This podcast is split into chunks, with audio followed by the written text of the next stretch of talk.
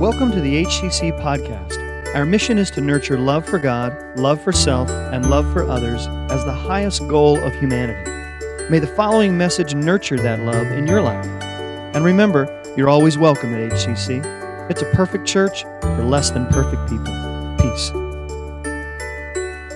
I want to start something new today. I'm going to uh, taking you to two different places in scripture one joshua chapter 10 and the other mark chapter 5 two amazing miracle stories within the word of god and both have significant meaning for what we're going to talk about today which is having the faith to believe that god can do anything. Now do you believe it? We say it but do you believe it I would love to say that we do, but let's be honest with ourselves and say sometimes our actions don't always show that. So I want to ask again do we truly believe that what man says is impossible? Do we believe that we serve a God of the possible who can make the impossible and he can do whatever he wants to? I believe that, that if we'll apply this principle to our life today, then God can do some pretty amazing things through us and his church. Not my church, not your church, his church.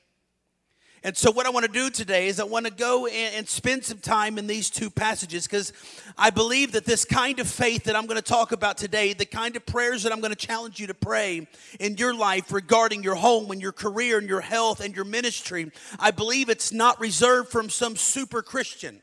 I believe it's there for every single person who would call on the name of Jesus Christ. If you believe him and confess him with your mouth that he is Savior, then the, this type of faith and these miracles are there for you. I believe it for every single person. But see what, what, what we have today is I see too many Christians, too many people who love God, who have settled into comfortable complacency and have been lulled into a low expectation. But the type of faith that I want to talk about today is when we walk into the house of God, we come into his house with a level of expectancy that no matter what is going on in my life, I know that my God will come through for me. Why? Because he promised that he would. I believe that He wants us to pray these sun stand still type prayers. Because I believe in every ordinary person today, the miraculous is right there if you'll just grab it. This first story, Joshua chapter 10, we're going to start in verse number 7. I love this passage of scripture because, in so many ways, it's the story of my life. It, I believe it's intended to be the story of everybody's life in this room. But before I read it, I really want you to engage your mind, your heart, and your spirit in what I'm about to share. I want you to get the need, the goal in your mind that God is calling you to reach for, to pray for, to believe for what may be in your life seeming impossible. It may be your home, it may be your job. For some of you, it may be a sense of purpose. You, you may need some more joy within your life. It can even be healing. You may be going through something right now where the doctors aren't quite sure what's going, what, what is going on. But I believe that if you take that need before an almighty God, he can meet you. He can meet you. So I want us today to have a level of expectancy that God's going to do it. Joshua chapter 10, verse number 7. So Joshua marched up from Gilgal with his entire army, including all of the best men. The Lord said to Joshua, Do not be afraid of them. I have given them into your hand. Not one of them will be able to withstand you. And I want to point out here before I move on and this has nothing to do with the actual message, but it's so good it's worth pausing for just a moment to talk about this. I want you to notice how God's talking to him. He's speaking in the past tense as if it's already been done. Now, Joshua hadn't walked into the battle yet, he has not faced anything. His, his army has not gone to battle. Yet, what he's saying is, he's saying, Do not be afraid because I've already given them into your hand. Because the God that I serve speaks in the past tense because he goes before you to fight every battle. You see, we see them in the present tense. We see them through what we're going through right now. We see them through the lens of our current perspective. But I serve a God who has already been there, who has already gone before, and has answered answered every single need that you'll ever have in this life because his perspective is different than what ours is. His perspective is different. I love the story of the dad who took his kid to Disney World. Disney World should be the coolest place on earth. But this particular boy looked to be upset. When the dad asked if he was having fun, this boy replied, Well, no, I'm not. He just didn't look like he was having fun. And mind you, he was at a place that every little boy should love. The, the dad reached down to comfort his boy and picked him up and placed him up on his shoulders. And in an instant, the kid's countenance changed and he began to see everything. When the dad asked, Well, son, why weren't you having fun before? He said, Because down on the ground, I couldn't see anything. I couldn't see it. But the minute that I was raised up to this level, right, I could begin to see everything around me. See, sometimes we only see what we see. But, but instead, what we're supposed to do is saying, God, allow me to see it as you see it. Change my perspective so I'm not going to be so down and out in the current. But Lord, I'm going to see that I'm going to come out on top. Amen? Amen. So God's perspective is different. So we go on with this passage in uh, verse 9. After an all night march from Gilgal, Joshua took them by surprise. The Lord threw them into confusion before Israel. So Joshua and the Israelites beat them completely, right? Israel pursued them along the road. And here's what happened they won. But I want you to see a really cool part of this passage, okay? For those that say the Bible's boring, you're just absolutely wrong, and I'm about to prove it why, okay? Watch what it says. It says, And the Lord hurled large hailstones down on them. Now, pause for just a minute the Lord hurled hailstones down on them, and more of them died from the hail than were killed by the swords of the Israelites. Now, I love the Bible. You can't make that up. It's absolutely amazing to read something. More of them died from the hailstones than were killed by the swords. Why? Because God can do more in a moment doing things His way than you can do in a lifetime doing it yours in verse 12, and this is the passage that sums up my life and the prayer that I would hope that you all would want to pray in Joshua chapter 10, verse 12. It says, On the day the Lord gave the Amorites over to Israel, Joshua said to the Lord in the presence of Israel, Sun, stand still over Gibeon, and you, moon, over the valley of Ajalon. Only 13 words here. Not a very long prayer. But I want you to watch what God did in response to the faith of a man who is willing to pray something that everybody in their day would have said is impossible. So the sun stood still, and the moon stopped till the nation avenged itself on its enemies. That's it's written in the book of Jashar. The sun stopped in the middle of the sky and delayed going down about a full day. There has never been a day like it before or since, a day when the Lord listened to a human being. Surely the Lord was what? Surely the Lord was with them. There was no doubt. And how many people in here would want to say today that when we come to the end of whatever we're going through, we'd love to say that very same thing? That surely the Lord was with me. I had no doubt. I had no reason to worry. Why? Because surely the Lord was with me. And as I read that, and although I know the sun has never stood still like that before, it, it's never happened since, but I believe that the same God who made the sun stand still for Joshua, the same God who had the capability and capacity to raise his only son from the dead, longs to show himself to you in a sun stand still type way. So, what is it? What is it that you're going through? What is it that you need? What is it that other people have said can't happen? What is it that other people have said is impossible? What type of prayer are you, should you be willing to pray this morning so that your sun can stand still in your life? Huh. I want God to do such an enormous thing in my life that I'm willing to pray it. I'm willing to throw myself out there.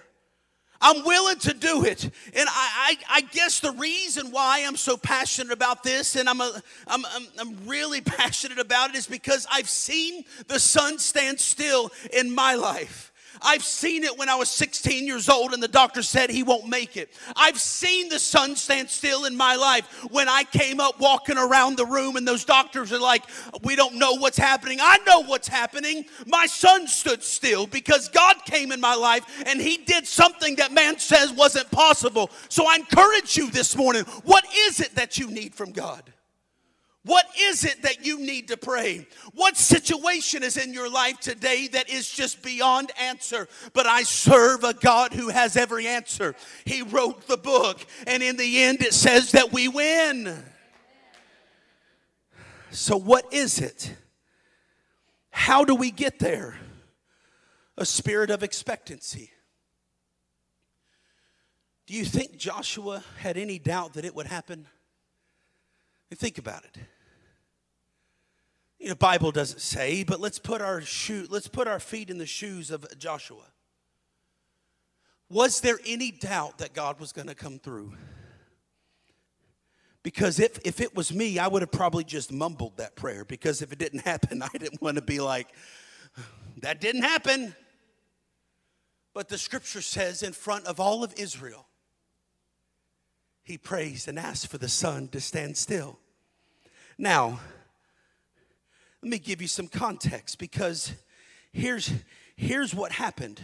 Essentially, when, when you go back and read Joshua chapter 10, and really, you really need to go back and read Joshua chapter 9 uh, to understand this concept is that if the size of the need that you have in your life, if it seems too big for you, it's just the right size for, for him. Okay? That's what Joshua, you know, I don't have time to read the entire chapter, but I encourage you to go back and read Joshua 9 and Joshua 10 to see this.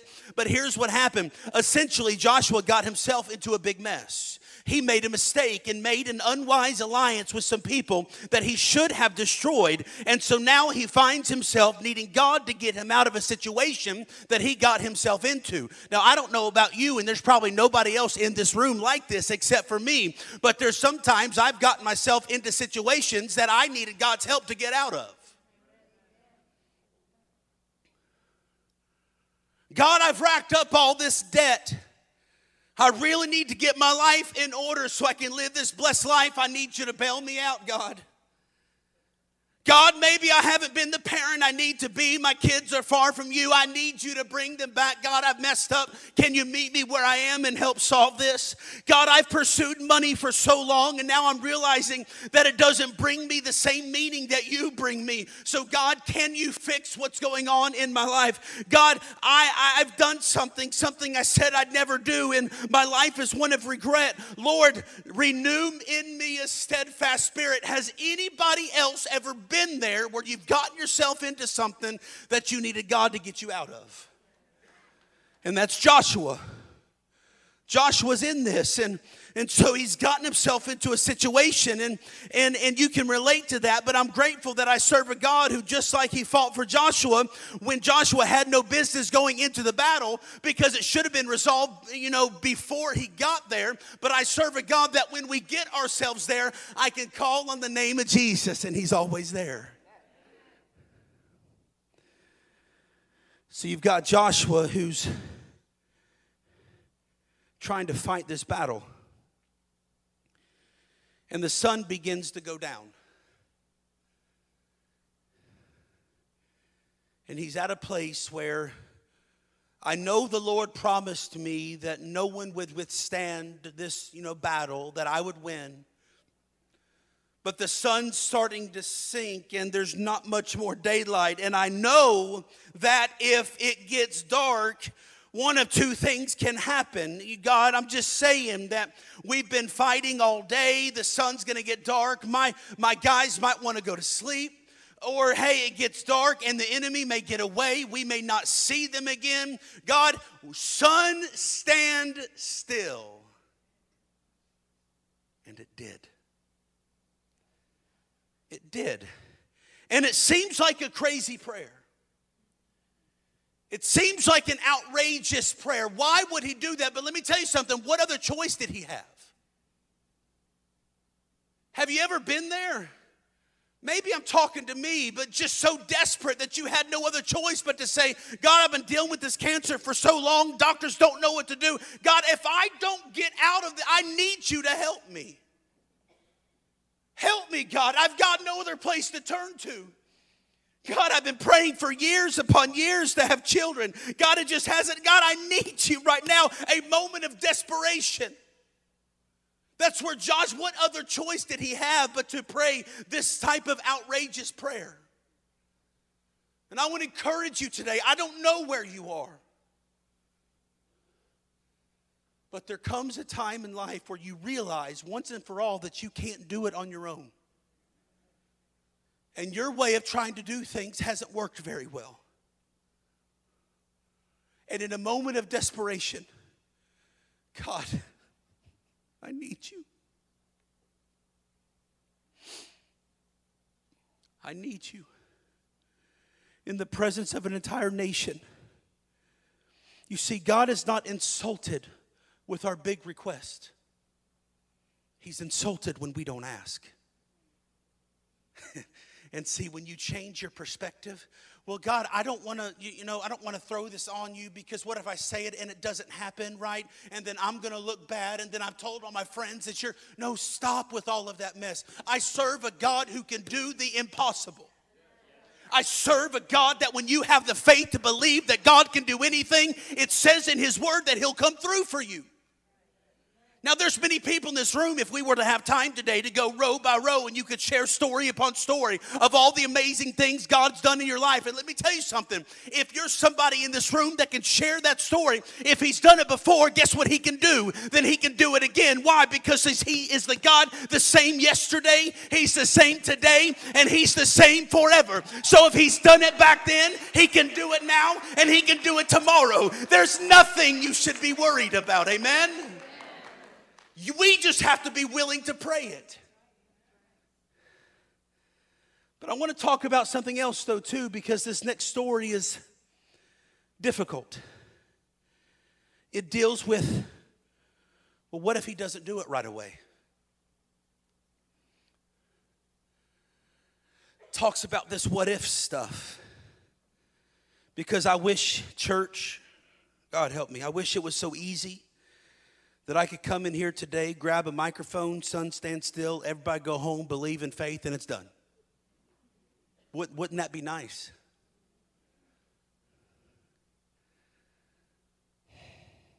I would like to say that we'll never have an, an ache and pain again. And the fact is, God can make the sun stand still. But the reverse is also true that sometimes his answer is wait. And that's harder for us to grasp. Because what do I do when my answer doesn't come right away? And I want to take you to a passage of scripture today in the New Testament that demonstrates a situation just like that where someone asked God to do something so big. In fact, he personally requested something from Jesus as he walked on this earth. And just as it seemed like it was about to happen with the sun standing still in his life, the prayers getting answered, the miracles coming, the, the his, um, it's just everything in him is rising. Just as it seems like things are about to turn around, things get worse. I'm going to share his story in Mark chapter 5, and I want to sum up just a little bit of it, and then it's going to be up on the screen essentially, this man, Jairus, who was an important ruler in the synagogue, had a 12 year old girl who was very sick. And so he comes to Jesus and humbles himself and he says, I, I need you to touch my daughter. And this represents to me one of the greatest needs a, hum, a, a human being can have it's good health for their children. For those that know me, I've got a 10 year old, an 8 year old, and a, and a girl who's five but thinks she's much older and acts like she's much older and bosses everybody around as if she's much older. But I can't imagine what it would be like to have my a daughter or my son so sick. But this dad did. Jesus agrees to go heal this man's daughter. And so it seems like his prayer was getting answered. But have you ever gotten your hopes up and you're like, man, God's about to do it? I've heard that message that that pastor preached, man, it's right on time. It's right for me. That song they played, man, it was good. Altar response time, man, I felt the presence of God all over me. I'm going to go home today and that bill's going to get paid. And you get home and it's not. That rocks us. Well, God, I knew that you could. So here's what happens this girl is dying. Jesus says, I'll go heal her. They're en route to the house, and as they're on their way, this woman cuts in line in front of Jairus, and that's enough to make anybody upset. Has anybody ever cut you off on the road? Come on, we're Christians. We can't lie. It's never happened to me. He cut in front of him. If my daughter's about to die and you cut in front of me, that's something to make just about anybody upset. Now, I don't want to take away from the other miracle that Jesus did, but I want you for just a moment to feel what this dad must have felt.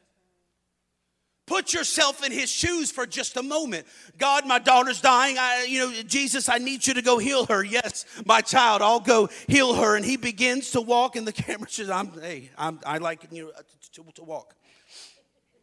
And he's walking along the way, and he's on the way to the house. Man, things are going good, and all of a sudden, the miracle stops right in front of him because somebody else needed Jesus in the moment. Now, if I'm that girl with the issue of blood who's had it for 12 years and that was my moment, I'm probably gonna take it too. In a moment of desperation, she runs in and stops and touches the hem of his garment. But see, Jesus, it, it, interrupted his day. He wasn't there to do that. And as a matter of fact, if you read the scripture as is, the, Jesus never healed her. What healed her? If you remember, he said, Your faith has made you well. Because she believed that if I could just touch the hem of his garment, then my issue would be gone. I just knew. How many of you would love to say that I have the type of faith that if I just believed that God could do it, that it was going to happen in my life? But she believed that it was going to happen, and she pushed through the crowd and she reached out and touched the hem. And Jesus looks back at her and he says, Daughter, your faith has made you well. But the problem was that all the while this was going on, Jairus' um, a daughter is getting worse. Now, we don't fault her, right? It was a miracle. She was desperate, she needed it. But Jesus wasn't there to heal her. And here's where we pick up this story in Mark chapter 5. Here's what it says While Jesus was still speaking, some people came from the house of Jairus. Your daughter is dead. And these next two words, if I've not heard them once, I've heard them a thousand times. Well, if my situation is dead, then why bother the teacher anymore? Why bother? Why bother? Why bother? She's already dead. Why bother? Jesus agreed to make the sun stand still over his life. He thought he had it. He thought the promise was there. Things were going to get better. And right when it looked like it was going to get better, God was going to answer, bam, somebody obviously in his mind at the moment, more important than him, gets in front of him in line in this scheme of prayers apparently. And God is blessing somebody else because he's surely not blessing him. And I don't know if you've ever felt that, but I just want to be real and raw this morning and say that sometimes I see somebody, you know, having all these blessings and God's doing everything in their life. And I'm over here saying, why isn't God doing it for me too? I see her being blessed. I see him being blessed. I see their marriage being blessed. But God, I've been praying for years and nothing's happened yet. Am I the only one? Why bother the teacher anymore? That right there is the attitude of many people when their prayers aren't answered right then and there. And I feel like that's where so many of us are today. Or maybe you've been there before. You know how it feels. You, you've asked God to do some things in your life and actually believed that it was coming, and just as you thought it was about to happen, something else took place something flies in the face of everything that you are believing God for in faith, and something cripples you in such a way that you wish you had never believed to begin with. Maybe I'm just talking to myself, but I'm telling you, somebody else is out there and they feel this. I feel it in my spirit that somebody, maybe even in this room or watching online, you're thinking that right now. God, I've been praying. Why haven't my needs been met? Why bother the teacher anymore? And if you'll notice, the people who said this to Jairus were the people of his own household. They weren't enemies telling him this. It was people inside his own home. You know why? Because the greatest doubt you'll ever face in life won't be from another party, but they'll be from within yourself. They'll be inside your own mind. Why bother? So here's the paradox, right, of walking and trusting God for big things. You want to see God move in your life? You want to see Him use you? You want to see Him come through? Okay, on one hand, you've got God saying that all things are possible to him who believes, but at the very same time, you have an enemy saying, Why bother anymore?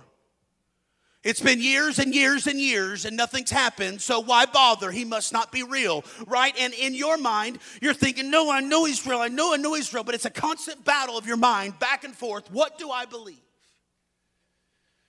And here's what I love about Jesus He had time for both. I don't know if you heard that. Did you hear it? Jesus had time for both. But I, want, I love what he said. I want you to read this. Overhearing what they said, Jesus told them, Don't be afraid, just believe. There's another passage that simply says, Don't worry about them. Because let me tell you something, when God's working in your life, and there will be critics, let me tell you, there will be somebody tell you you can't and you won't because of everything that you've been through. You will have people, because of your past, try to dictate you what you can do today through Christ. But let me tell you something, they don't matter you and your relationship with God. That's what matters. he says, Don't worry about them. But it goes on. Watch what Jairus does. He did not let anyone follow him except Peter, James, and John, the brother of James. When they came to the house of the synagogue leader, Jesus saw a commotion with people crying, wailing loudly, She's dead, she's dead. God, you said you were going to heal her. She's dead. He went in and said, Why is all of this commotion going on? She's not dead, she's simply asleep. Why? Because Jesus had time for both. And I love how he wraps this up because I've been this way as a parent. But they laughed at him. So, what did Jesus do? He put them all out. He put them out. Church, oh God, I got to be careful. If you've allowed somebody in your circle of friends that is telling you you can't, it's okay to put them out.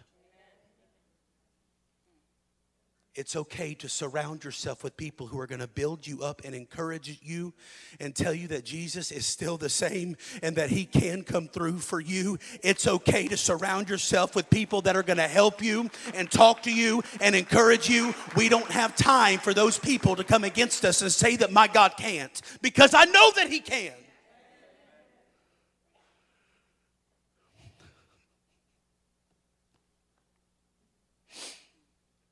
So that's what I want to do with all of our doubts. We got to put them out. And he took her by the hand and said, to Talitha Kum, which means, little girl, I say to you, get up. Immediately, the girl stood up and began to walk around. She was 12. At this, they were completely astonished. He gave strict orders not to let anyone know about this and told them to give her something to eat because I serve a Savior who is so calm, cool, and collective that when He raises the dead, He has the peace of mind to say, Go make her a sandwich. Is that not what it says? Tell me, tell me, you need to tell me I'm wrong because that's what I read. Why worry about a battle that God's already won? If the band and praise team would come, the Bible is full of people that could have said, Why bother? You have Joseph who could, who could have said, Why bother?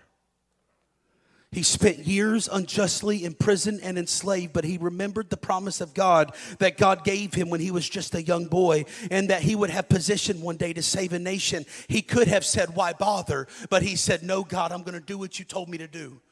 Moses could have said, Why bother? He was insecure. And after nine plagues had been unleashed on Egypt, he still wouldn't let the people go, even though God himself had gotten involved. But, but God, but, but Moses remembered the promise. He could have said, Why bother? But he said, I've heard God speak, and that's what I'm going to do. Paul could have said, Why bother?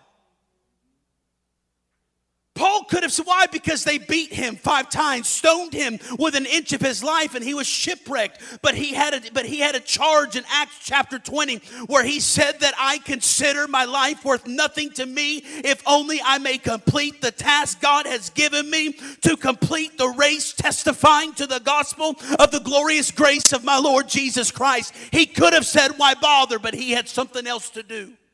Jesus could have said, Why bother? He said, If this cup would pass from me, he was basically saying, God, I don't want to endure this pain, but if you position me in a place to where I must do this so that other people can be saved, then my then my mind is now no longer why bother, but my mind now sits on whatever the Lord asks me to do. And because of the sacrifice that he made, we can sit and have church today and have my sins forgiven. Because that's the type of God that I serve.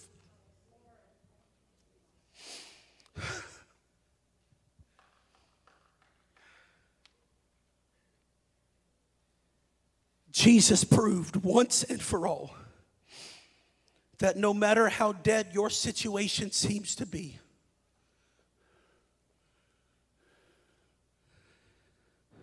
Jesus still has time for both. That he can heal the woman who has the issue, and he can say, Rise, little girl, and walk. So I'm wondering today what sun stand still prayer are you needing to pray? With all eyes closed and all heads bowed, if our altar team would make their way down here, we're going to spend some time in prayer this morning. Because I believe there's at least one in this room that walked in here today with a why bother type mindset. Well, why bother anymore? I want to encourage you today to pray that sun stand still type prayer. You say, Pastor, I've got something going on in my life right now that seems impossible to me, but I know a God who can. And I'm ready to pray that type of prayer today for my sun to stand still.